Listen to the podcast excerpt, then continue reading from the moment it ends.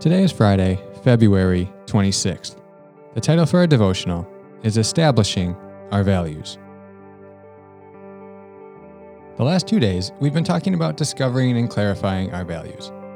Today, we're just going to schedule a few meetings to establish our values. If you haven't had the meeting from part two yet, that's okay. We're just going to blaze ahead, and you can come back to this page as a reference later when you have your meetings. When I say establish our values, I mean to confirm that we actually do value these things, that we have a fairly comprehensive list, and we are committing to live by them. To do this, we're going to schedule three meetings for the future. These meetings are outlined in the document that I've attached below. So if you're just listening to this, be sure you navigate over to the devotional page to find the document. It's the same one we've been working on for the last three days, so if you've already downloaded it, you're good. For today, just get these meetings on the calendar and read the document on what you will be doing in each of these meetings.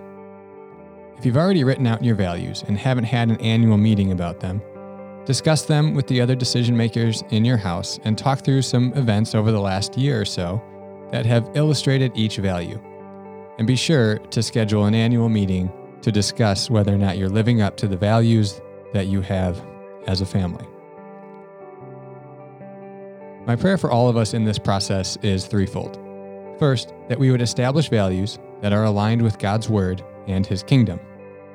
Second, that we would live by them with integrity and perseverance. And third, that we would become the people whom God has called us to become in Christ Jesus. Our verse for today is Philippians 1 27. It says this very simply Whatever happens, conduct yourselves in a manner worthy of the gospel of Christ.